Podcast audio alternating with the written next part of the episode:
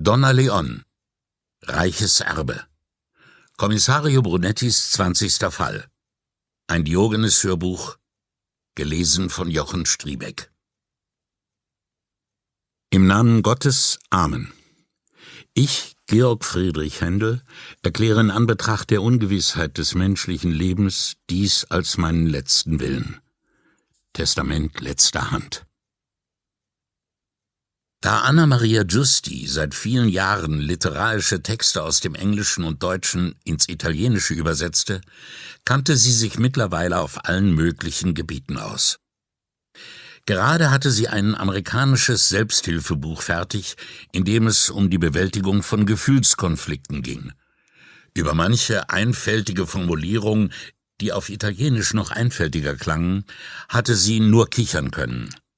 Einiges aber ging ihr nach, während sie die Treppe zu ihrer Wohnung hochstieg. Man kann derselben Person gegenüber zwei ganz widersprüchliche Empfindungen hegen. Genau das traf auf ihre Gefühle für den Mann, den sie liebte, zu, dessen Familie sie gerade in Palermo besucht hatte. Auch Menschen, die wir gut zu kennen glauben, sind in einer anderen Umgebung bisweilen nicht wiederzuerkennen. Anders war kein Wort für das, was sie in Palermo erlebt hatte. Andersartig, exotisch, befremdend? Nicht einmal diese Wörter fingen es ein, aber wie es dann in Worte fassen? Hatten sie nicht alle ein Telefonino? Waren sie nicht alle tadellos gekleidet und hatten gute Manieren? An der Sprache lag es auch nicht, denn sie alle sprachen ein Italienisch, das eleganter war als alles, was sie von ihren venezianischen Angehörigen und Freunden her gewohnt war. Und an Geld fehlte es schon gar nicht. Der Reichtum von Nikos Familie war auf Schritt und Tritt zu spüren. Sie hatte in Palermo seine Familie kennenlernen wollen, war aber nicht etwa bei ihnen zu Hause aufgenommen worden, man hatte sie vielmehr im Hotel einquartiert, einem Hotel mit mehr Sternen, als sie sich als Übersetzerin hätte leisten können.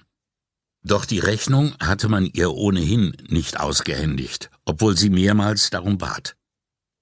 Nein, Dottoressa, hatte ihr der Hoteldirektor lächelnd erklärt, das hat L'Avocato schon erledigt. Nikos Vater L'Avocato. Bei der Begrüßung hatte sie ihn mit Dottore angesprochen, doch diese höfliche Anrede hatte er wie eine Fliege verscheucht. Avocado hatte sie einfach nicht über die Lippen gebracht und daher fortan alle in der Familie mit dem förmlichen Lay angesprochen. Zwar hatte Nico sie gewarnt, es werde nicht einfach sein, aber so schlimm hatte sie es sich dann doch nicht ausgemalt. Er begegnete seinen Eltern mit Ehrerbietung.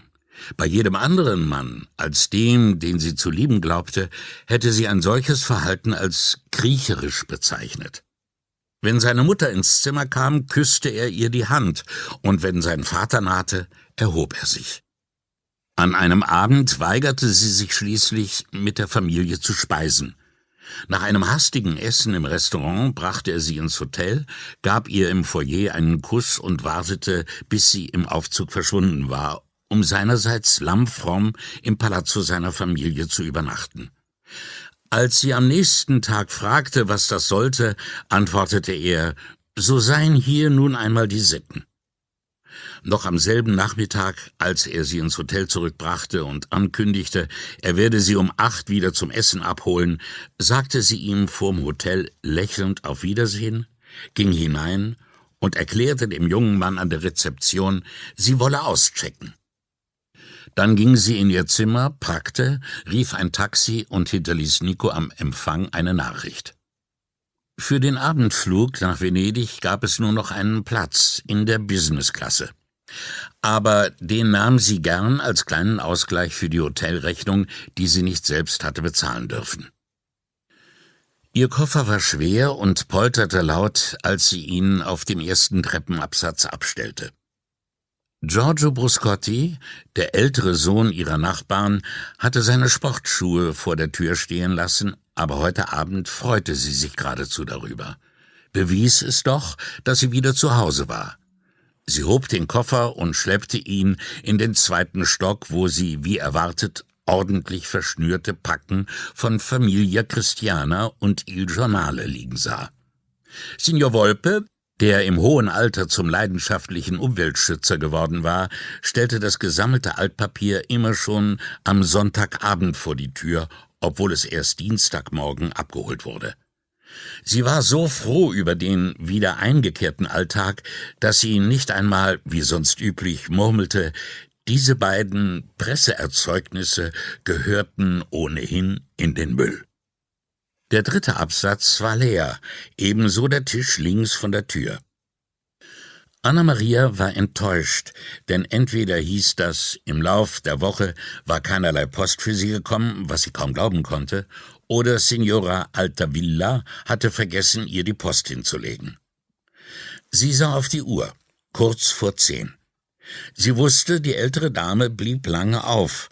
Sie hatten einander einmal anvertraut, das Beste am Alleinleben sei die Freiheit, so lange im Bett lesen zu können, wie man wolle. Sie trat von Signora Altavillas Wohnungstür einen Schritt zurück, um zu sehen, ob noch Licht durch die Ritze drang, aber dafür war es im Treppenhaus zu hell. Dann horchte sie an der Tür, hoffte von drinnen Geräusche zu vernehmen, vielleicht den Fernseher, was bedeuten würde, dass Signora Altavilla noch wach war. Nichts.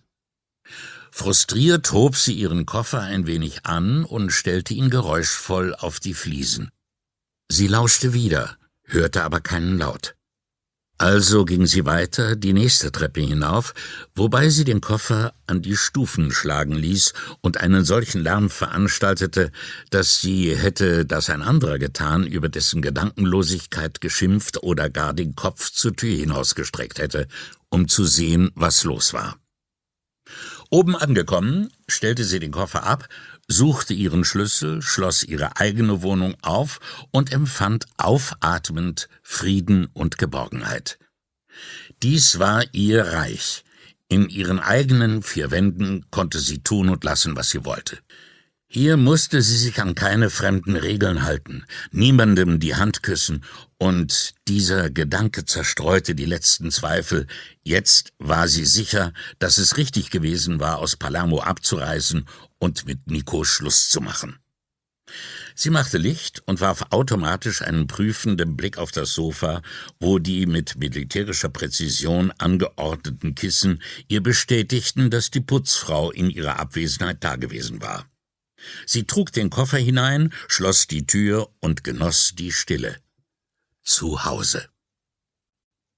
Anna Maria ging durchs Wohnzimmer und öffnete das Fenster und die Fensterläden. Auf der anderen Seite des Campo, direkt gegenüber, stand San Giacomo dell'Orio. Wäre die gerundete Apsis ein Schiffsbug, würde das Kirchenschiff mit vollen Segeln auf sie zukommen und sie jeden Moment rammen. Sie öffnete nach und nach alle Fenster der Wohnung, stieß die Läden auf und hakte sie fest. Dann trug sie den Koffer ins Gästezimmer, schwang ihn aufs Bett und machte noch einmal die Runde, um die Fenster wegen der Kühle des Oktoberabends wieder zu schließen. Auf dem Tisch im Esszimmer fand Anna Maria einen Zettel mit einer von Lubas kurios formulierten Mitteilungen. Gekommen für Sie. Und daneben den unverwechselbaren gelbbraunen Benachrichtigungsschein, der von der versuchten Zustellung eines Einschreibens kündete. Sie sah sich den Schein genau an. Ausgestellt vor vier Tagen. Wer mochte ihr ein Einschreiben schicken? Der Absender war nicht zu entziffern. Als erstes kam ihr die vage Befürchtung, irgendeine Behörde habe eine Unregelmäßigkeit entdeckt und teile ihr nun mit, es gebe Ermittlungsbedarf, weil sie irgendetwas getan oder unterlassen habe. Üblicherweise kam nach zwei Tagen eine weitere solche Benachrichtigung. Ihr Fehlen bedeutete, dass Signora Altavilla, die seit längerem die Post für sie entgegennahm, den Empfang des Briefes bestätigt und ihn jetzt unten in ihrer Wohnung hatte. Ihre Neugier erwachte. Sie ließ die Benachrichtigung auf dem Tisch liegen und ging in ihr Arbeitszimmer. Signora Altavillas Nummer kannte sie auswendig. Besser sie mit einem Anruf zu stören, als sich bis zum Morgen Gedanken über diesen Brief zu machen, der sich, dachte sie, bestimmt als harmlos herausstellen würde. Das Telefon läutete viermal, ohne dass jemand abnahm. Mit dem Hörer in der Hand öffnete sie das Fenster, lehnte sich hinaus und hörte es unten klingeln. Wo mochte die Signora um diese Zeit sein? Im Kino? Manchmal ging sie mit Freundinnen aus, manchmal hütete sie auswärts ihre Enkel, ein andermal übernachteten die Älteren von ihnen bei ihr. Anna-Maria legte den Hörer auf und ging ins Wohnzimmer zurück. Obwohl sie altersmäßig fast zwei Generationen auseinanderlagen, waren sie und die Frau unter ihr im Lauf der Jahre gute Nachbarn geworden. Vielleicht nicht gerade gute Freundinnen. Noch nie hatten sie zusammen gegessen, aber gelegentlich trafen sie sich auf der Straße und gingen einen Kaffee trinken, und unzählige Male hatten sie auf der Treppe einen Schwatz gehalten. Manchmal musste Anna Maria auf Konferenzen als Simultandolmetscherin arbeiten und war dann tagelang oder gar wochenlang außer Haus. Da Signora Altavilla wiederum jedes Jahr im Juli mit ihrem Sohn und seiner Familie in die Berge fuhr, hatte Anna Maria die Schlüssel für unten, damit sie die Blumen gießen konnte und, wie Signora Altavilla bei der Übergabe gesagt hatte, überhaupt für alle Fälle. Sie hatten auch vereinbart, dass Anna Maria, wenn sie von einer Reise zurückkam und Signora Altavilla nicht zu Hause war, die Wohnung betreten durfte, um ihre Post zu holen. Sie nahm die Schlüssel aus der zweiten Schublade in der Küche, klemmte ihre Handtasche in die Wohnungstür, machte Licht und ging nach unten. Obschon überzeugt, dass niemand da war, drückte Anna Maria auf den Klingelknopf. Tabu? Rücksicht auf die Privatsphäre? Als niemand aufmachte, steckte sie den Schlüssel ins Schloss, doch wie so oft ließ er sich nicht ohne weiteres drehen. Sie versuchte es noch einmal, indem sie gleichzeitig an der Klinke zog und den Schlüssel bewegte. Vom Druck ihrer Hand ging die Klinke nach unten, und es stellte sich heraus, dass die Tür gar nicht abgeschlossen war, denn sie schwang widerstandslos auf und zog Anna Maria einen Schritt in die Wohnung hinein. Als erstes dachte sie an Costanzas Alter. Warum vergaß sie ständig die Tür abzuschließen? Warum hatte sie die Tür nicht längst durch eine Porta Blindata ersetzen lassen, die automatisch verriegelte, wenn sie zufiel? Costanza, rief sie. She say? Sie horchte, aber niemand antwortete. Ohne nachzudenken ging Anna-Maria zu dem Tisch gegenüber der Tür, auf dem eine Handvoll Briefe lag, nicht mehr als vier oder fünf, daneben der Espresso von dieser Woche. Erst jetzt, als sie das Titelblatt der Zeitschrift sah, fiel ihr auf, dass im Flur Licht war. Auch durch die halboffene Wohnzimmertür und die weit geöffnete Tür des größeren Schlafzimmers drang Licht in den Flur. Signora Altavilla war im Italien der Nachkriegszeit aufgewachsen, und wenn sie auch durch ihre Ehe reich und glücklich geworden war, hatte sie sich die einmal erlernte Sparsamkeit doch nie abgewöhnt. Anna Maria, Kind einer wohlhabenden Familie zur Zeit des Wirtschaftsbooms, hatte nie geizen müssen. So hatte die Jüngere es immer seltsam gefunden, dass die Ältere jedes Mal das Licht ausmachte, wenn sie ein Zimmer verließ, im Winter zwei Pullover trug oder sich ernsthaft darüber freute, wenn sie bei Billa ein Schnäppchen gemacht hatte. Costanza, rief sie noch einmal, eher um sich von ihren Gedanken abzulenken, als jetzt noch eine Antwort erwartend. Aus dem unbewussten Bedürfnis, die Hände frei zu haben, legte sie die Schlüssel auf den Briefen ab, dann sah sie schweigend nach dem Licht, das durch die offene Tür am Ende des Flurs fiel. Sie holte tief Luft, machte einen Schritt nach vorn und noch einen und noch einen. Dann hielt sie inne. Sie konnte einfach nicht weiter. Sie sagte sich, wie töricht sie sei, nahm ihren Mut zusammen und riskierte einen Blick durch die halboffene Tür. Kostant, begann sie, schlug aber beide Hände vor den Mund, als sie auf dem Fußboden eine Hand liegen sah. Dann den Arm, die Schulter und schließlich den Kopf, zumindest den Hinterkopf. Und das kurze weiße Haar.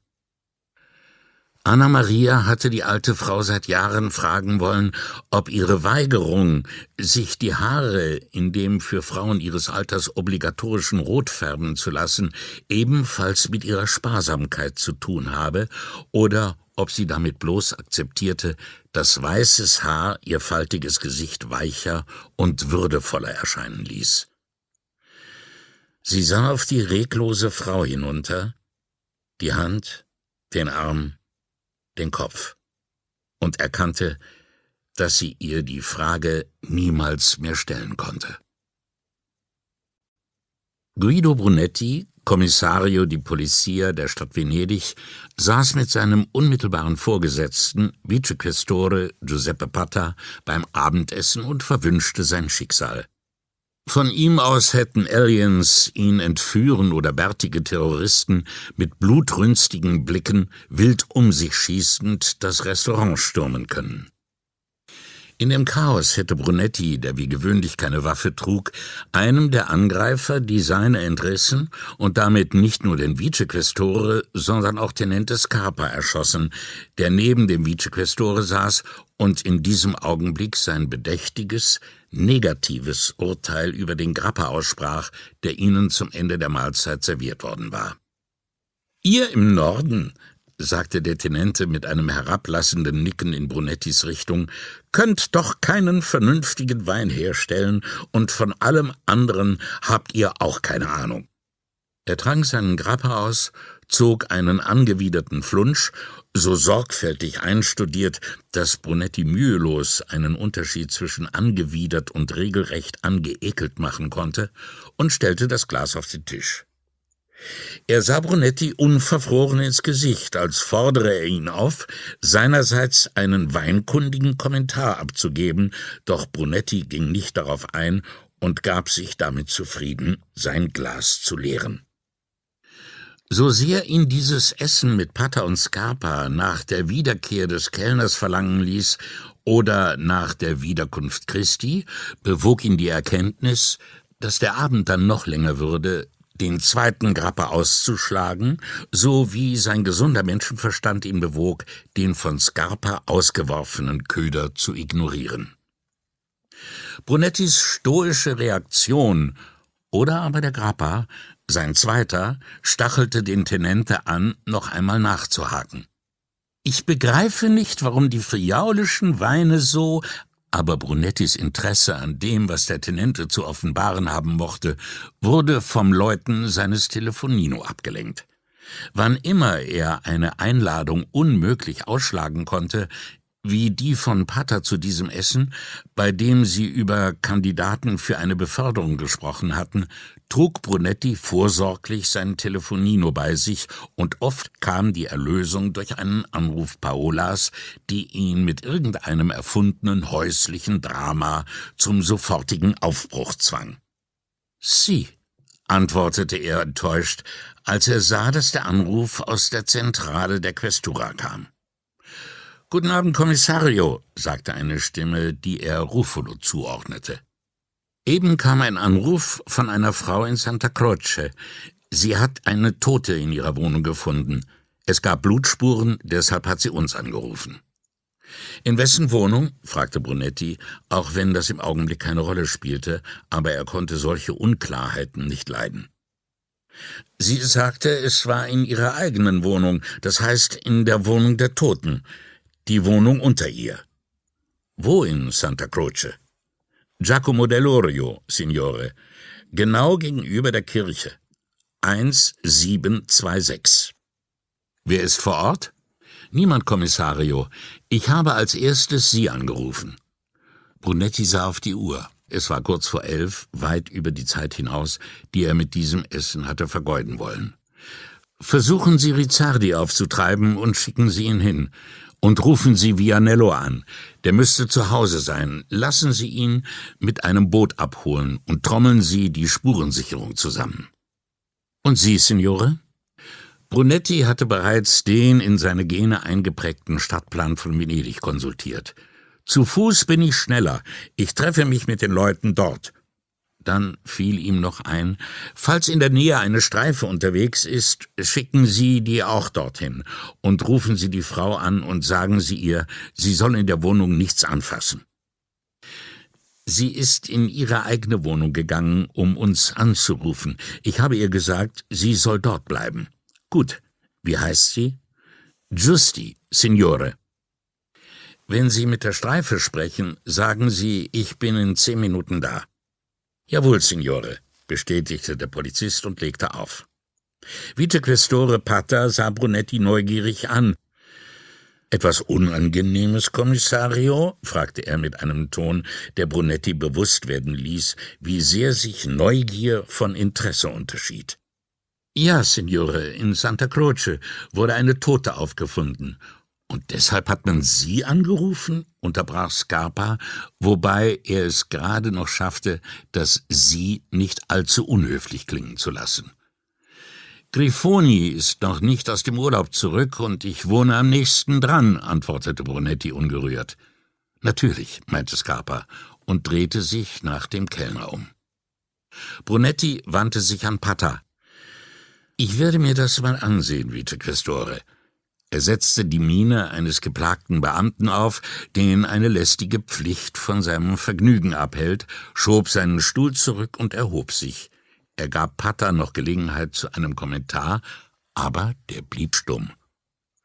Draußen überließ es Brunetti seinen Beinen, den Weg zu finden, nahm sein Telefonino und rief zu Hause an. Brauchst du moralische Unterstützung? fragte Paola statt einer Begrüßung.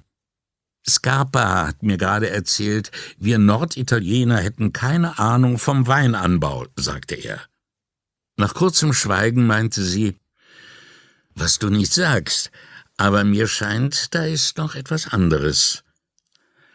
Ich bin angerufen worden. In Santa Croce wurde eine Tote gefunden, drüben bei San Giacomo. Warum hat man gerade dich angerufen? Wahrscheinlich, weil man Pater oder Scarpa nicht damit behelligen wollte. Da hat man also dich angerufen, während du mit den beiden zusammen warst. Köstlich. Man hat nicht gewusst, wo ich war. Außerdem bin ich auf diese Weise von den beiden losgekommen. Ich gehe mir das jetzt mal ansehen.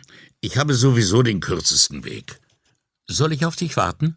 Nein, wer weiß, wie lange das dauert. Wenn du kommst, wache ich auf, sagte sie. Falls nicht, stups mich an. Brunetti lächelte bei der Vorstellung, beschränkte sich aber auf ein unverbindliches Brummen. Es wäre nicht das erste Mal, dass ich aus dem Schlaf gerissen würde, sagte sie mit gespielter Entrüstung, denn ihr Radar hatte genau erfasst, dass er ihr mit seinem Brummen keinen Glauben schenkte. Brunetti erinnerte sich, Zuletzt war das in der Nacht passiert, als das Fenice abbrannte und der immer wieder übers Haus fliegende Hubschrauber sie schließlich aus dem tiefen Abgrund holte, in den sie jeden Abend versank. Versöhnlicher sagte sie, Hoffentlich ist es nicht allzu Schreckliches. Er dankte ihr, verabschiedete sich und schob das Telefon in die Jackentasche. Dann konzentrierte er sich auf den Weg. Die Straßen waren hell erleuchtet, auch so ein üppiges Geschenk der Verschwender in Brüssel. Wenn ihm danach gewesen wäre, hätte Brunetti im Licht der Laternen eine Zeitung lesen können. Auch aus vielen Schaufenstern kam noch Licht. Er dachte an Satellitenfotos von dem leuchtenden nächtlichen Planeten, die er gesehen hatte. Nur im tiefsten Afrika gab es noch wirkliche Dunkelheit. Am Ende der Scalitaire Ca Bernardo wandte er sich nach links und passierte den Turm von San Poldo, dann ging er über die Brücke in die Calle del Tintor und kam an der Pizzeria vorbei. Daneben hatte noch ein Geschäft geöffnet, das billige Portemonnaies verkaufte. Hinter dem Ladentisch saß eine junge Chinesin, die eine chinesische Zeitung las. Er hatte keine Ahnung, wie lange die Geschäfte nach der aktuellen Gesetzeslage geöffnet haben durften, aber innerlich lehnte er sich dagegen auf, dass zu so später Stunde noch Geschäfte gemacht wurden. Vor ein paar Wochen hatte er mit einem Hauptmann der Grenzpolizei zu Abend gegessen, der ihm unter anderem erzählt hatte, Derzeitigen Schätzungen zufolge liege die Zahl der gegenwärtig in Italien lebenden Chinesen irgendwo zwischen 500.000 und 5 Millionen. Nach dieser Feststellung lehnte er sich erst einmal zurück, um Brunettis Verblüffung auszukosten, und bemerkte dann, wenn alle Chinesen in Europa Uniform tragen würden, kämen wir nicht mehr umhin, die Invasion als solche anzuerkennen. Dann hatte er seine Aufmerksamkeit wieder den gegrillten Kalamari zugewandt. Zwei Türen weiter sah er einen anderen Laden, und auch dort saß eine junge Chinesin an der Kasse. Aus einer Bar strömte noch mehr Licht auf seinen Weg. Davor standen vier oder fünf junge Leute, rauchend und mit Gläsern in der Hand. Ihm fiel auf, dass drei von ihnen Coca-Cola tranken. So viel zum Nachtleben von Venedig. Er gelangte auf den Campo, auch der war von Licht überflutet. Vor Jahren, kurz nachdem er aus Neapel zurückversetzt worden war, war dieser Campo ein berüchtigter Drogenumschlagplatz gewesen. Er dachte an die Geschichten von weggeworfenen Spritzen, die damals jeden Morgen aufgekehrt werden mussten, und erinnerte sich vage an einen Jugendlichen, der hier tot auf einer Bank gelegen hatte, gestorben an einer Überdosis. Doch seit sich nur noch wohlhabende Leute diese Gegend leisten konnten, war alles clean. Oder aber der Umstieg auf Designerdrogen hatte Spritzen überflüssig gemacht. Er sah nach den Gebäuden zu seiner Rechten gegenüber der Apsis. In einem hellen Fenster im vierten Stock eines der Häuser zeigte sich der Schatten einer Frau. Brunetti widerstand dem Impuls, ihr zuzuwinken und ging auf das Haus zu. Die Hausnummer war nirgends auf der Fassade zu entdecken, aber ihr Name stand neben dem obersten Klingelknopf. Er läutete, und schon sprang die Tür auf. Offenbar war sie, als sie einen Mann auf dem Campo kommen sah, gleich zur Wohnungstür gegangen.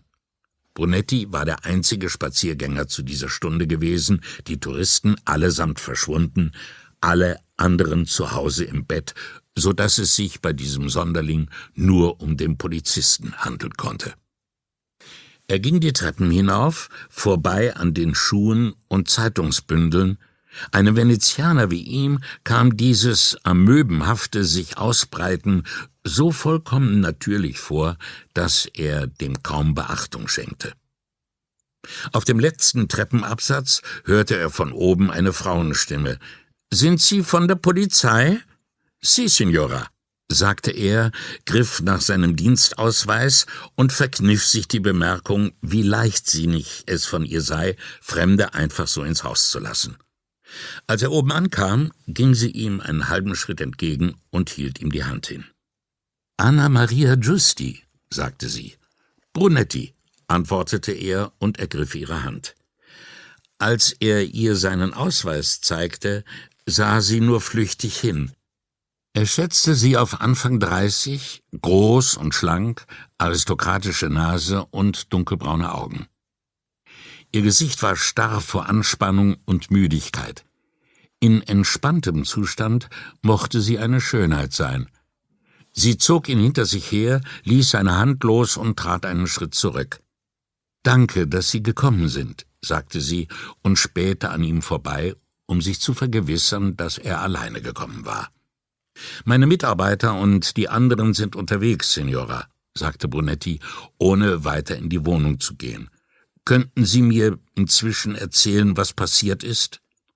Das weiß ich nicht, sagte sie und rang die Hände wie Frauen in Filmen der 50er Jahre, wenn sie ihrer Verzweiflung Ausdruck geben wollten. Ich bin vor einer Stunde aus dem Urlaub gekommen, und als ich zu Signora Altavilla in die Wohnung ging, habe ich sie dort gefunden. Tot. Sind Sie sicher? fragte Brunetti, weil er annahm, sie mit dieser Frage weniger zu verwirren, als wenn er sie darum bitten würde, ihm zu beschreiben, was sie gesehen hatte. Ich habe Ihren Handrücken berührt, der war kalt, sagte sie.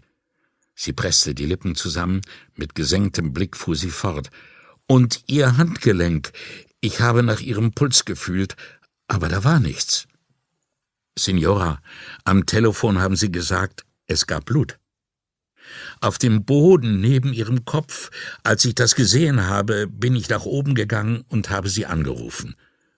Sonst noch etwas, Signora? Sie wies auf das Treppenhaus hinter ihm, meinte aber offenbar die Etage darunter. Die Wohnungstür war offen. Als sie seine Überraschung bemerkte, fügte sie erklärend hinzu, das heißt nicht abgeschlossen, zu, aber nicht abgeschlossen. Verstehe, sagte Brunetti. Er dachte nach und fragte schließlich, könnten Sie mir sagen, wie lange Sie fort gewesen sind, Signora? Fünf Tage. Vorige Woche bin ich nach Palermo gefahren und heute Abend bin ich zurückgekommen. Danke, sagte Brunetti und fragte dann angelegentlich, haben Sie Freunde besucht, Signora? Der Blick, mit dem sie ihn bedachte, zeigte ihm, wie klug sie war und wie sehr die Frage sie beleidigte. Es geht mir darum, alles Mögliche auszuschließen, Signora, sagte er beschwichtigend. Ihre Stimme war ein bisschen lauter, ihre Aussprache etwas deutlicher, als sie sagte Ich habe in einem Hotel gewohnt, Villa Igea. Sie können sich dort erkundigen. Verlegen, so schien es Brunetti, wandte sie den Blick ab. Jemand anders hat die Rechnung beglichen, aber ich stehe in den Büchern. Das würde sich leicht überprüfen lassen, also fragte Brunetti nur Sie sind in Signora Altavillas Wohnung gegangen, um. Ich wollte meine Post holen. Sie wandte sich ab und ging in ein großes offenes Zimmer, dessen Schrägen verrieten, dass es, vor wie vielen Jahrhunderten, einmal ein Dachboden gewesen war. Brunetti folgte ihr und spähte zu den zwei Dachfenstern hinauf, ob sich dort Sterne zeigten, sah aber nur das von unten wieder gespiegelte Licht. Sie nahm einen Zettel vom Tisch und hielt ihm Brunetti hin. Er erkannte die beige Empfangsbestätigung für ein Einschreiben. Ich wusste nicht, was das sein könnte, und dachte, vielleicht ist es etwas Wichtiges, sagte sie. Und weil ich nicht bis morgen warten wollte, um das herauszufinden, bin ich nach unten gegangen, um zu sehen, ob der Brief dort ist. Brunetti sah sie fragend an, und sie fuhr fort. Wenn ich weg bin, nimmt sie meine Post entgegen und legt sie mir, wenn ich wieder zurückkomme, vor die Tür oder ich gehe runter und hole sie ab. Und wenn sie einmal nicht da ist? fragte Brunetti. Sie hat mir die Schlüssel gegeben, damit ich mir die Post selbst holen kann. Sie drehte sich zu den Fenstern um, durch die Brunetti die angestrahlte Apsis der Kirche sah. Also bin ich runter in ihre Wohnung. Die Briefe waren da, wo sie immer waren, auf der Ablage beim Eingang. Sie schien nicht weiter zu wissen, aber Brunetti wartete. Und dann bin ich ins vordere Zimmer gegangen. Einfach so, ohne Grund. Aber da war Licht. Sie macht immer das Licht aus, wenn sie aus einem Zimmer geht. Und ich dachte, vielleicht hat sie mich nicht gehört. Aber das klingt nicht besonders logisch, oder? Und da habe ich sie gesehen und ihre Hand berührt und das Blut gesehen. Und dann bin ich wieder hier rauf und habe sie angerufen. Möchten Sie sich nicht setzen, Signora? fragte Brunetti und wies auf einen Stuhl, der an der Wand neben ihr stand. Sie schüttelte den Kopf, machte aber gleichzeitig einen Schritt darauf zu. Schwer ließ sie sich nieder, gab dann ihrer Schwäche nach und lehnte sich zurück. Furchtbar. Wie kann jemand nur? Bevor sie die Frage aussprechen konnte, läutete die Klingel. Brunetti ging zur Sprechanlage und hörte, wie Vianello sich selbst und Dotto Rizzardi meldete. Brunetti drückte den Knopf, der die Haustür öffnete, legte den Hörer auf und teilte der immer noch Sitzende mit. Die anderen sind eingetroffen, Signora. Und auch das musste er noch fragen. Ist die Tür abgeschlossen? Verwirrt sah sie zu ihm auf. Was? Die Tür unten. Die Wohnungstür. Ist sie abgeschlossen? Sie schüttelte zwei, dreimal den Kopf und schien sich dieser Geste so wenig bewusst, dass er erleichtert war, als sie damit aufhörte. Ich weiß nicht. Ich hatte die Schlüssel. Sie suchte in ihren Jackentaschen, fand die Schlüssel aber nicht. Sie sah ihn verlegen an. Ich muss sie unten gelassen haben, auf der Post. Sie schloss die Augen und sagte, Aber Sie können hineingehen. Die Tür schließt nicht automatisch. Dann hob sie eine Hand, als habe sie etwas Wichtiges zu sagen. Sie war eine gute Nachbarin. Brunetti dankte ihr und ging zu den anderen nach unten. Vianello und Rizzardi warteten vor der Wohnungstür. Brunetti und Vianello nickten sich zu, sie hatten sich noch am Nachmittag gesehen. Dem Pathologen gab Brunetti die Hand. Wie immer war der Doktor gekleidet wie ein englischer Gentleman, der soeben aus seinem Club kam. Er trug einen dunkelblauen, eindeutig maßgeschneiderten Nadelstreifenanzug. Sein Hemd sah aus, als habe er es soeben erst auf der Treppe angezogen, und seine Krawatte hatte für Brunetti etwas Ehrfurchtgebietendes, auch wenn ihm selbst nicht ganz klar war, was er damit meinte. Rizzardi war erst vor kurzem aus seinem Urlaub in Sardinien zurückgekehrt, dennoch sah er müde aus, wie Brunetti beunruhigt feststellte. Aber wie fragte man einen Arzt nach seinem Befinden? Schön, dich zu sehen, Ettore, sagte er. Wie, fing Brunetti an, fand dann aber, er sollte die Frage neutraler formulieren.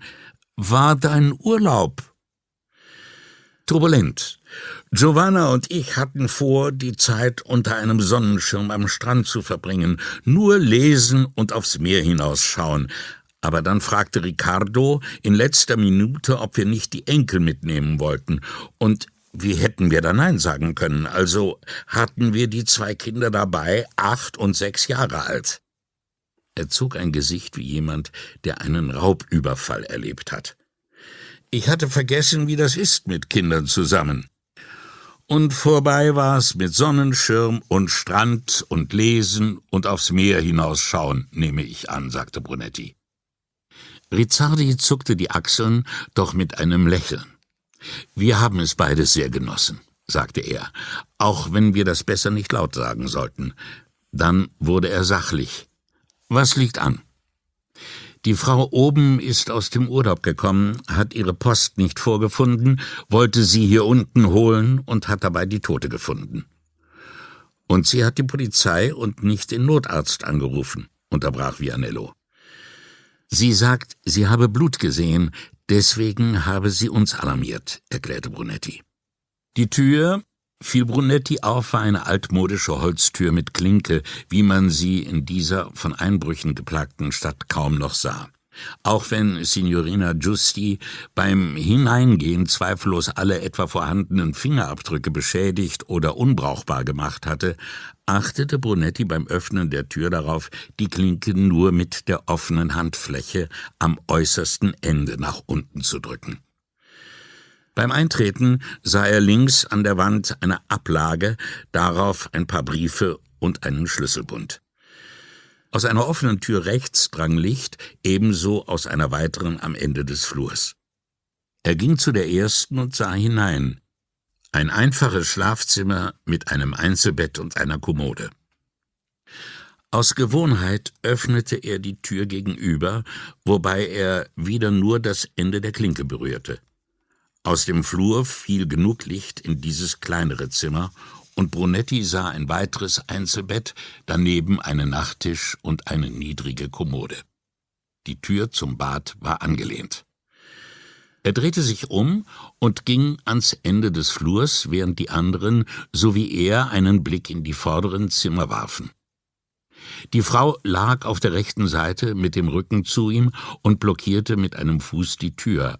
Einen Arm hatte sie ausgestreckt, der andere war unter ihr eingeklemmt. Sie schien kaum größer als ein Kind zu sein und wog bestimmt nicht einmal 50 Kilo. Teilweise von ihrem Kopf verdeckt, schimmerte etwas kleiner als eine CD ein angetrockneter, dunkler Blutfleck auf dem Boden. Brunetti betrachtete ihr kurzes weißes Haar, die dunkelblaue Kaschmirjacke, den Kragen einer gelben Bluse, den schmalen goldenen Streifen an ihrem Ringfinger. Brunetti war jeglicher Aberglaube fremd, für ihn zählten nur Vernunft und gesunder Menschenverstand, ohne die man seiner Meinung nach nicht richtig denken konnte. Dies hielt ihn jedoch keineswegs davon ab, das mögliche Vorhandensein weniger greifbarer Phänomene in Betracht zu ziehen. Deutlicher hatte er das bis jetzt noch nicht formulieren können. Etwas, das zwar nicht zu sehen war, aber doch Spuren hinterließ, und hier nahm er solche Spuren wahr. Diese Frau war unschön gestorben. Nicht unbedingt durch Gewalteinwirkung, nur unschön. Er spürte das, wenn auch nur vage, und kaum drang dieses Gefühl in sein Bewusstsein vor, legte es sich auch schon wieder, vom Verstand abgetan, als das übliche Unwohlsein angesichts eines plötzlich zu Tode gekommenen Menschen. Er sah sich rasch im Zimmer um, registrierte das Mobiliar, zwei Stehlampen, eine Fensterreihe, aber die Frau zu seinen Füßen verdrängte alles und machte es ihm schwer, sich auf irgendetwas anderes zu konzentrieren. Er ging in den Flur zurück, von Vianello war nichts zu sehen, nur der Pathologe wartete. Sie ist da drin, Ettore, sagte Brunetti. Als der Doktor herankam, wurde Brunetti von Geräuschen abgelenkt, die von unten heraufdrangen. Schritte und Männerstimmen, erst eine tiefe, dann eine hellere. Eine Tür fiel zu. Die Schritte näherten sich der Wohnung, und dann erschien Marillo, ein Mitarbeiter der Spurensicherung, in der offenen Tür, gefolgt von zwei Männern, die das nötige Handwerkszeug hereintrugen. Marillo, ein großer, dünner Lombarde, der nur die schlichte, buchstäbliche Wahrheit jeder Aussage oder Situation zu verstehen schien, grüßte Brunetti und kam hinein, seine Leute ihm nach. Als der Letzte die Tür geschlossen hatte, erklärte er, unten wollte jemand wissen, was der Lärm hier zu bedeuten hat. Brunetti grüßte die Männer, doch als er sich wieder Rizzardi zuwenden wollte, war der schon in dem anderen Zimmer verschwunden. Er sagte den Männern, Vianello werde ihnen erklären, wo sie mit dem Fotografieren und der Erfassung von Fingerabdrücken anfangen sollten. Er fand Rizzardi beide Hände umsichtig in den Hosentaschen über die Leiche der Frau gebeugt. Als Brunetti herankam, richtete er sich auf und sagte Könnte ein plötzlicher Herztod gewesen sein oder ein Schlaganfall. Brunetti wies schweigend auf die kleine Blutlache und Rizzardi, der lange genug in dem Zimmer gewesen war, um sich sorgfältig umzusehen, zeigte auf einen Heizkörper, der nicht weit von der Frau unter einem Fenster stand.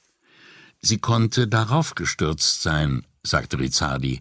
Eine bessere Vorstellung bekomme ich erst, wenn ich sie umdrehen darf. Er trat einen Schritt von der Leiche zurück. Also lassen wir erst einmal die Fotos machen, ja? Jedem anderen Arzt hätte Brunetti es vermutlich übel genommen, dass er den Blutfleck nicht als Zeichen von Gewalt interpretieren wollte, aber er kannte Rizzardis Grundsatz, nichts anderes als unmittelbar einleuchtende Todesursachen anzuerkennen und auch die nur, wenn er sie mit eigenen Augen sah oder selbst beweisen konnte. Manchmal gelang es Brunetti, dem Doktor Spekulationen zu entlocken, aber einfach war das nicht. Brunetti wandte seine Aufmerksamkeit von Rizzardi und der Frau zu seinen Füßen ab. Das Zimmer machte einen ordentlichen Eindruck, abgesehen von zwei Sofakissen auf dem Boden und einem in Leder gebundenen Buch, das mit der Vorderseite nach unten daneben lag. Es gab einen Schrank, aber beide Türen waren zu. Der Fotograf kam herein. Marillo und Bobbio kümmern sich um die Fingerabdrücke. Dann kann ich ja schon mal hier anfangen, sagte er und ging an Brunetti vorbei zu der Leiche, während er an seiner Kamera herumfingerte. Brunetti ließ ihn arbeiten. Er hörte Rizzardi hinter sich etwas murmeln, ignorierte ihn aber und ging in den Flur zurück. In dem größeren Schlafzimmer stand Vianello vor den aufgezogenen Schubladen der Kommode. Er trug Latexhandschuhe und untersuchte einige Papiere, die auf der Kommode lagen. Brunetti sah ihm zu, wie er das obere Blatt mit einer Fingerspitze beiseite schob, das Blatt darunter las, auch dies wegschob und das letzte las. Als Antwort auf Brunettis Schweigen sagte Vianello, das ist ein Brief von einem Mädchen in Indien an Mama Costanza, muss eine dieser Organisationen sein, über die man ein Kind unterstützen kann. Was steht drin? fragte Brunetti. Der Brief ist in Englisch, sagte Vianello und hielt die Papiere hoch. Mit der Hand geschrieben. Soweit ich das verstehe, dankt sie ihr für ein Geburtstagsgeschenk und erzählt, dass sie es ihrem Vater geben wird, damit er davon Reis für die Frühjahrsaussaat kaufen kann. Dann fügte er noch hinzu, außerdem hat sie ihr Schulzeugnis und ein Foto mitgeschickt. Vorsichtig schob Vianello die Papiere wieder zusammen. Was meinst du? Sind solche Wohltätigkeitsorganisationen eigentlich seriös? fragte er. Das kann ich nur hoffen, sagte Brunetti. Wenn nicht, ist lange Zeit viel Geld bei den falschen Stellen angekommen. Machst du da auch mit? fragte Vianello. Ja. Indien? Ja, sagte Brunetti, dem das beinahe peinlich war. Paola kümmert sich darum. Nadja macht das auch, sagte Vianello hastig. Aber warum wir eigentlich Geld in Länder wie Indien oder China schicken, verstehe ich nicht. In jeder Zeitung kann man lesen, was für eine starke Wirtschaft die haben und dass sie in zehn Jahren die Welt beherrschen werden. Oder in zwanzig. Wozu müssen wir also ihre Kinder unterstützen? Und dann sagte er noch, mir jedenfalls ist das nicht klar. Wenn man Fassio glauben kann, brachte Brunetti seinen Freund von der Grenzpolizei ins Spiel, ist es falsch, ihnen Kleider und Spielzeug und Elektrogeräte abzukaufen. Hingegen tut es nicht weh, ein paar hundert Euro zu spenden, damit dort ein Kind zur Schule gehen kann. Vianello nickte. Die Kinder dort brauchen trotzdem etwas zu essen, nehme ich an, und Bücher. Er streifte die Handschuhe ab und steckte sie ein. In diesem Augenblick erschien der Fotograf in der Tür und sagte Brunetti, Rizzardi wolle ihn sprechen. Die Tote lag inzwischen auf dem Rücken, beide Arme dicht am Körper. Als Brunetti sie so sah, konnte er den Eindruck nicht mehr nachvollziehen, den er beim ersten Anblick der Leiche gehabt hatte. Ihre Augen waren geschlossen, ihr Mund offen, ihre Seele entwichen. Keinerlei Hoffnung, dass in diesem Körper noch eine Seele wohnte. Man könnte darüber diskutieren, wohin sie gegangen war oder ob sie überhaupt je existiert hatte, aber dass hier kein Leben war, stand unwiderruflich fest. Über ihrem rechten Auge, unmittelbar über der Braue, sah Brunetti eine Platzwunde, das Fleisch geschwollen und verfärbt. Aus der Wunde war eine dunkle Substanz, die an Siegellack erinnerte, in ihre Haare gesickert offenbar die Quelle für das Blut auf dem Fußboden. Nachdem sie auf den Rücken gedreht worden war, hatte man ihre Strickjacke aufgeknöpft und die gelbe Bluse zur Seite gezogen, so dass im Bereich des linken Schlüsselbeins ein länglicher Fleck erkennbar wurde. Unbewusst krümmte Brunetti die Finger und hielt die Hände so vor sich hin, als wolle er den Abstand zwischen seinen Daumen messen, dann erst merkte er, dass Rizzardi ihn beobachtete. Dann wären Ihre Augen blutunterlaufen, sagte der Doktor, der die Geste des Kommissarius richtig interpretierte. Brunetti hörte hinter sich einen Stoßseufzer. Es war Vianello, den er nicht hatte kommen hören. Der Ispettore machte ein routiniert neutrales Gesicht. Brunetti wandte sich wieder der Toten zu. Eine ihrer Hände war zur Faust geballt, wie erstarrt bei dem Versuch, ihre fliehende Seele festzuhalten. Die andere lag locker und offen da, als winke sie gleichmütig ihrer Seele nach. Kannst du das gleich in der Frühe erledigen? fragte Brunetti. Ja. Und siehst du dir alles genau an? Rizzardi stöhnte auf und sagte mit kaum gezügelter Ungeduld Guido, Rizzardi sah auf die Uhr. Brunetti wusste, der Doktor musste in den Totenschein eintragen, wann sie gestorben war, aber der Pathologe schien sich mit der Entscheidung außerordentlich viel Zeit zu lassen. Schließlich sah er Brunetti an. Für mich gibt es hier nichts mehr zu tun, Guido.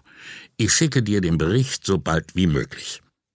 Brunetti nickte, sah, dass es schon fast ein Uhr morgens war und dankte dem Doktor, dass er gekommen war, auch wenn das natürlich zu Rizzardis Dienstpflichten gehörte. Als der Doktor sich zum Gehen wandte, legte Brunetti ihm kurz eine Hand auf den Oberarm, sagte aber nichts mehr. Ich ruf dich an, wenn ich fertig bin, sagte Rizzardi. Damit wandte er sich ab und verließ die Wohnung. Brunetti schloss die Tür, unbefriedigt von seinem Gespräch mit Rizzardi, weil der Doktor die Dinge nicht so sehen wollte, wie er selbst sie sah. Bevor er mit Vianello reden konnte, vernahmen sie von unten ein Geräusch. Wieder ging die Tür, dann waren Männerstimmen zu hören. Marillo kam an die Tür des Zimmers, in dem er mit seinen Leuten arbeitete, und sagte, der Doktor hat die schon vor einer Weile gerufen, die sollen sie abholen. Das sind sie jetzt wohl. Weder Brunetti noch Vianello erwiderte etwas, die Kriminaltechniker hielten in ihrer Arbeit inne. Schweigend und gebannt harrten sie alle aus bis zur Ankunft der Kollegen, die für die Toten zuständig waren. Brunetti ging öffnen. Die beiden Männer auf der Schwelle wirkten in ihren langen blauen Sanitäterkitteln ganz alltäglich. Einer hatte eine zusammengerollte Trage unterm Arm. Alle in der Wohnung wussten, unten wartete ein Dritter mit dem schwarzen Plastiksarg, in den die Leiche gelegt würde, ehe man sie aus dem Haus trug und auf das wartende Boot brachte. Stille Begrüßung, hier und da ein Nicken, die meisten waren sich schon früher unter ähnlichen Umständen begegnet. Brunetti, der ihre Gesichter, nicht aber ihre Namen kannte, wies den Flur hinunter.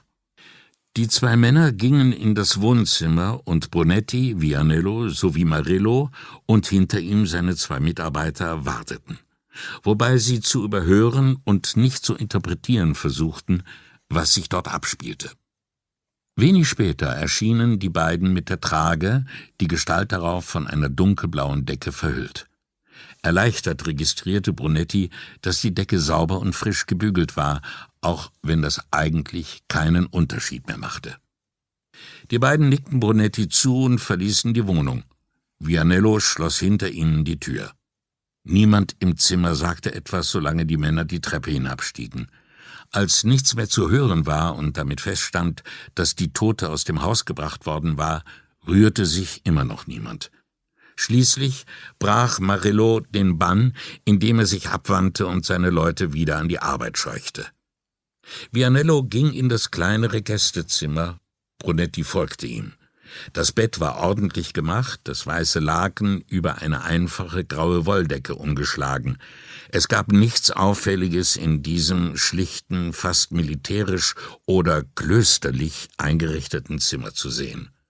Auch die Kriminaltechniker hatten bei der Suche nach Fingerabdrücken kaum sichtbare Spuren hinterlassen. Brunetti ging durch das Zimmer und schob die Badezimmertür auf. Wer auch immer das Bett gemacht hatte, musste auch die Sachen auf den Ablagen dort geordnet haben. Winzige Probeflaschen, Shampoo und ein kleines, noch eingepacktes Stück Seife, wie man sie in Hotelzimmern findet, ein Kamm in einer Plastikhülle, eine ebenso verpackte Zahnbürste. An einem Halter neben der geschlossenen Duschkabine hingen frische Handtücher und ein Waschlappen. Jemand rief nach Brunetti. Er und Vianello gingen in das größere Schlafzimmer, von wo Marillo gerufen hatte und wo er an einem der Fenster stand. Wir sind hier fertig, Kommissario, sagte er. Einer seiner Leute klappte sein Stativ zusammen, wuchtete es sich auf die Schulter und glitt an Vianello und Brunetti vorbei auf den Flur hinaus. Was gefunden? fragte Brunetti und sah prüfend über die mit Puder bestäubten Flächen, fast als fordere er Marillo auf, seinem Blick zu folgen und genau da etwas zu entdecken, was die ganze Sucherei lohnend erscheinen lassen würde. Wieder einmal fand Brunetti es nahezu unbegreiflich, wie man aus dem eingestäubten Durcheinander von Finger- und Handabdrücken, das sich bisher noch an jedem Tatort gezeigt hatte, irgendwelche zuverlässigen Schlüsse ziehen konnte. Etwas Puder war in die offene untere Schublade gerieselt, wo man Spuren davon auf dem Durcheinander von Seidenschals und Pullovern erkennen konnte. Sie wissen, über so etwas rede ich nicht gern, Signore, antwortete Marillo schließlich mit merklichem Zögern. Das heißt, bevor ich meinen Bericht geschrieben habe. Ja, ich weiß, Marillo, sagte Brunetti. Und so soll es auch sein. Ich frage mich nur, ob Sie irgendeinen Hinweis geben können, wie gründlich Vianello und ich vorgehen sollen, wenn wir. Er brach ab und machte eine vage Handbewegung, als bitte er die Schubladengriffe, Marillo über das Innenlieben der Kommode aufzuklären.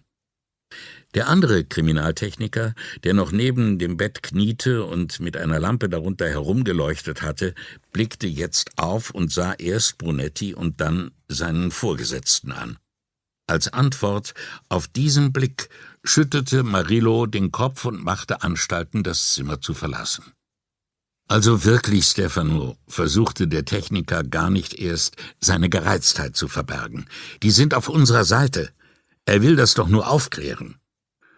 Brunetti fragte sich, ob das nur eine Redensart war oder ob es inzwischen wirklich so weit war, dass Polizisten sich gegenseitig ihrer Integrität versichern mussten. Marillo erstarrte, entweder weil einer seiner Leute ihn vor seinem Vorgesetzten so zurechtwies oder bei der Vorstellung, eine Meinung äußern zu müssen, statt einfach zu berichten, was man beobachtet und protokolliert hatte. Wir nehmen hier nur Fingerabdrücke und machen Fotos, Dottore. Leuten wie Ihnen und Vianello obliegt es, unsere Ergebnisse zu deuten. Das mochte sich nach Widersetzlichkeit oder Hinhaltetaktik anhören. Tatsächlich stellte Marillo damit nur klar, was er für seine und ihre Pflicht hielt. Meine Güte, sagte der andere, immer noch auf Knien neben dem Bett, wir haben hunderte Wohnungen untersucht, Stefano, und wir wissen beide, dass hier nichts Verdächtiges ist. Er schien noch etwas sagen zu wollen, aber Marillo brachte ihn mit einem wütenden Blick zum Schweigen. Den beunruhigenden Anblick der Leiche hatte Brunetti inzwischen verdaut, und die Bemerkung des Mannes bestärkte ihn nur in seinem Verlangen, Tatsachen zu analysieren und nicht Gefühle. Hier war kein Einbrecher am Werk gewesen, zumindest keiner von der Sorte, wie sie in Venedig unterwegs war. Wer hier nach Gold, Schmuck oder Bargeld gesucht hätte, würde die Schubladen herausgerissen, ihren Inhalt auf den Boden gekippt und überall verstreut haben, damit ihm bloß nichts entging. Diese untere Schublade hingegen sah für Brunetti nicht schlimmer aus als die seiner Tochter, nachdem sie dort nach einem bestimmten Pullover gesucht hatte. Oder die seines Sohnes. Der Kriminaltechniker neben dem Bett krabbelte polternd über die Dielenbretter, um den Stecker seiner Lampe zu ziehen. Langsam stand er auf, wickelte umständlich das Kabel um den Griff und schlang den Stecker unter die letzte Windung. Ich bin hier fertig, Stefano, sagte er barsch. Das wär's, sagte Marillo hörbar erleichtert. Ich bringe die Fotos Bokese. Er kann dann auch gleich die Fingerabdrücke überprüfen. Da sind jede Menge, manche wie gemalt. Er wird Ihnen den Bericht schicken, Signore. Danke, Marillo, sagte Brunetti. Marillo nahm den Dank seines Vorgesetzten mit verlegenem Nicken entgegen, beschämt über seine mangelnde Hilfsbereitschaft. Der andere folgte ihm zur Tür, wobei der dritte Techniker schon Kamera und Blitzlicht einpackte. Zusammen verstauten sie den Rest ihrer Ausrüstung. Als sie fertig waren, sagte Marillo nur noch Gute Nacht und verließ mit seinem Team, das stumm blieb, die Wohnung. Ich sehe mir das noch zu Ende an, sagte Brunetti und ging in das Gästezimmer zurück. Vorhin war ihm nur aufgefallen, wie schlicht das Zimmer war, jetzt aber hatte er Zeit, sich genauer umzusehen und stellte fest, dass es sogar noch bescheidener wirkte als auf den ersten Blick. Keinerlei Teppich auf dem Holzfußboden, kein Parkett, sondern schmale Bretter, verlegt bei einer bestimmt nicht kostspieligen Renovierung, die vor einem halben Jahrhundert durchgeführt worden sein mochte. Neben dem Bett stand eine niedrige Kommode mit plumpen Beinen, darauf eine kleine Lampe mit gelbem Stoffschirm, an dem ringsum vergilbte Trotteln hingen. Ihm war, als habe eine Zeitmaschine ihn in ein Zimmer im Haus seiner Großmutter versetzt. In der halb aufgezogenen oberen Schublade der Kommode lagen ein paar eingeschweißte Päckchen mit Damenunterwäsche, jeweils drei Stück, Einfache, weiße Bonwollhöschen in drei verschiedenen Größen. Paola hatte er noch nie in so etwas gesehen. Zweckmäßige Höschen, wie man sie im Supermarkt kaufte, nicht im Dessous-Geschäft. Praktisch, nicht modisch und gewiss nicht dazu bestimmt, Aufmerksamkeit zu erregen. Er sah auch ungeöffnete Päckchen mit weißen T-Shirts, ebenfalls in drei Größen. Diese waren ordentlich in die Schublade geräumt, dazwischen ein Stapel gebügelter weißer Baumwolltaschentücher. Er schob die Lade zu, jetzt brauchte er nicht mehr darauf zu achten, was er anfasste. Die nächste Schublade enthielt ein paar ungeöffnete Päckchen mit Damenstrumpfhosen und sechs oder sieben Paar Strümpfe, ebenfalls ungebraucht, alle grau oder schwarz und wieder in verschiedenen Größen und mit militärischer Präzision einsortiert. In der unteren Schublade lagen Pullover, Baumwolle auf der einen Seite, Wolle auf der anderen, auch wenn die beiden Stapel verrutscht waren. Immerhin waren die Farben etwas heiterer, einer rot, einer orange, ein anderer hellgrün, und obwohl alle getragen schienen, sah man ihnen doch an, dass sie gewaschen und gebügelt worden waren, bevor man sie in die Schublade gelegt hatte. Ein frisch gereinigter und gebügelter blauer Flanellpyjama lag rechts neben den Pullovern, dahinter eine Schachtel mit Lavendelkissen. Brunetti schloss die letzte Schublade. Er ließ sich auf ein Knie nieder und spähte unter das Bett, aber da war nichts. Als er Vianello hinter sich ins Zimmer kommen hörte, fragte er, Hast du in Ihrem Schlafzimmer noch was gefunden? Nein, nicht viel, nur dass sie eine Vorliebe für hübsche Unterwäsche und teure Pullover hatte. Brunetti kam auf die Beine und ging zu der Kommode zurück. Er zog die obere Schublade heraus und zeigte auf die Zellophanpäckchen, die da lagen. Alles verschiedene Größen, alles ungeöffnet. Vianello trat neben ihn. Dasselbe mit den Strumpfhosen, fuhr Brunetti fort. Unten liegen Pullover, kein Kaschmir und ein Pyjama, alles offenbar erst vor kurzem gewaschen. Was schließt du daraus? fragte Vianello und gestand achselzuckend, ich verstehe das nicht. Gäste bringen ihre eigenen Sachen mit, meinte Brunetti. Vianello schwieg, auf jeden Fall ihre eigene Unterwäsche. Die beiden gingen zu dem Zimmer zurück, in dem die Tote gelegen hatte. Von der Tür aus sah Brunetti, dass der Blutfleck nicht aufgewischt worden war und versuchte sich vorzustellen, was das für ein Anblick für die Angehörigen sein würde, wenn sie in das Zimmer kamen. Immer wieder, wenn er sich mit den Hinterlassenschaften des Todes beschäftigte, fragte er sich, was für ein Gefühl es sein mochte, die letzten Spuren eines Lebens aufzuwischen und wie man das ertragen konnte. Erst die Abwesenheit der Toten erlaubte es Brunetti, sich auf das Zimmer zu konzentrieren. Es war größer, als er zunächst gedacht hatte. Rechts befand sich eine Schiebetür, dahinter eine kleine Küche, ausgestattet mit Holzschränken und, wie er vermutete, marokkanischen Fliesen an den Wänden. Da die Küche zu klein war, stand der Esstisch in dem größeren Zimmer, ein zweckmäßiges Rechteck mit vier Holzstühlen. Erst jetzt fiel Brunetti auf, wie schmucklos das Zimmer eingerichtet war.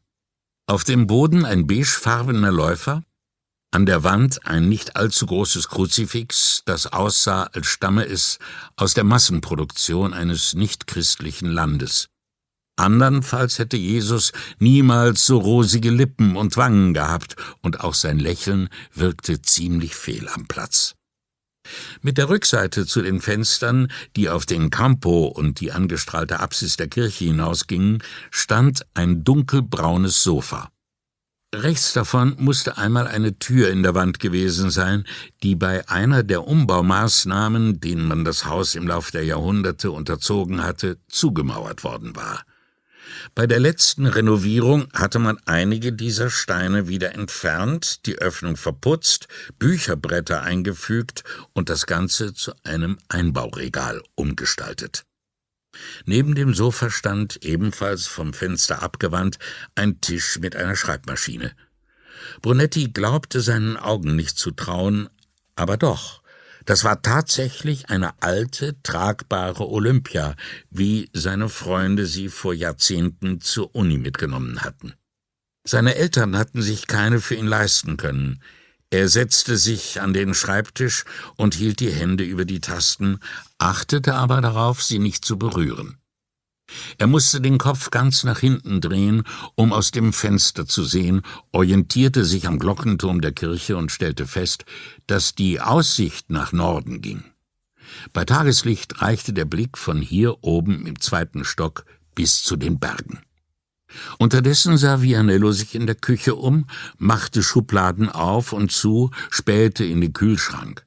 Brunetti hörte Wasser laufen und ein Glas klirren, Geräusche, die er tröstlich fand. Auch wenn der Schreibtisch offensichtlich nach Fingerabdrücken abgesucht worden war, streifte er aus Gewohnheit Latexhandschuhe über und zog erst dann eine Schublade auf, ohne zu wissen, wonach er suchte. Erleichtert bemerkte er, dass wenigstens dort Unordnung herrschte. Ungespitzte Bleistifte, ein paar Heftklammern, ein Füller ohne Kappe, ein Manschettenknopf, zwei Knöpfe, eine blaue Kladde, wie Schüler sie benutzten, und ebenso leer wie viele Schulhefte. Er zog die Schublade ganz heraus und stellte sie neben die Schreibmaschine. Dann bückte er sich und spähte in die Öffnung, aber dort war nichts versteckt. Auch an der Unterseite der Schublade war nichts festgeklebt. Er kam sich ziemlich albern vor, da Marello und seine Leute das alles garantiert auch schon getan hatten, ging aber trotzdem in die Knie und sah nach, ob unter der Tischplatte etwas angeklebt war. Nein, nichts. Wonach suchst du? fragte Vianello hinter ihm. Ich weiß auch nicht, gab Brunetti zu und stemmte sich hoch. Das ist alles so ordentlich. Aber ist das nicht ein gutes Zeichen? fragte Vianello. Theoretisch schon, sicher, sagte Brunetti. Aber aber du willst nicht akzeptieren, dass sie an einem Herzversagen oder einem Schlaganfall gestorben sein könnte, wie Rizzardi angedeutet hat. Ich will überhaupt nichts, sagte Brunetti gereizt, aber du hast den Fleck an ihrem Schlüsselbein gesehen. Statt einer Antwort atmete Vianello einfach nur tief aus. Von dem seltsamen Gefühl, das er gehabt hatte, wollte Brunetti lieber nichts sagen, da er fürchtete, Vianello werde es als Torheit abtun. Nichts weist darauf hin, dass hier jemand herumgewühlt hat, sagte Vianello. Er sah nach der Uhr, die neben dem Kühlschrank hing. Es ist kurz vor drei, Guido. Sollen wir nicht die Tür abschließen und versiegeln und morgen, ich meine nachher, heute weitermachen? Als er hörte, wie spät es war, spürte Brunetti auf einmal die lähmende Schwere und erinnerte sich daran, wie müde er schon vor dem Essen mit Pater und Skapa gewesen war. Er nickte. Sie gingen durch die Wohnung und machten die Lampen aus, die Fensterläden ließen sie auf, so wie sie sie vorgefunden hatten. Vom Campo kam genug Helligkeit herein, so dass sie sich auch nach Löschen fast aller Lichter mühelos in der Wohnung bewegen konnten. Brunetti öffnete die Wohnungstür und machte die Treppenbeleuchtung an. Vianello zog eine Rolle rot-weißes Band hervor und klebte ein riesiges X auf die Tür. Brunetti schloss ab und steckte die Schlüssel ein, die er von dem Tisch neben der Tür genommen hatte. Ein Adressbuch hatten sie nicht gefunden, nur ein normales Telefon ohne gespeicherte Nummern, und jetzt war es zu spät, die Frau oben mit Fragen nach Angehörigen der Toten zu belästigen. Brunetti drehte sich um und ging die Treppe hinunter. Die Frau oben hat gesagt, sie sei die letzten fünf Tage in einem Hotel in Palermo gewesen. Das werde ich überprüfen, sagte Brunetti. Als sie an der Wohnungstür in der Etage darunter vorbeikamen, wies Vianello mit dem Kinn darauf. Die Leute hier haben uns rauf und runter gehen hören. Falls sie uns also was zu sagen gehabt hätten, hätten sie das wohl getan. Bevor Brunetti etwas dazu bemerken konnte, fügte er hinzu, aber ich gehe heute noch mal hin und frage sie. Man kann ja nie wissen. Draußen rief der Ispettore die Wache am Piazzale Roma an und bat ein Boot zu schicken, das ihn an der Anlegestelle Riva di Biasio abholen sollte. Brunetti wusste, dass er zu Fuß schneller nach Hause kam, also gab er seinem Mitarbeiter die Hand und machte sich auf den Weg.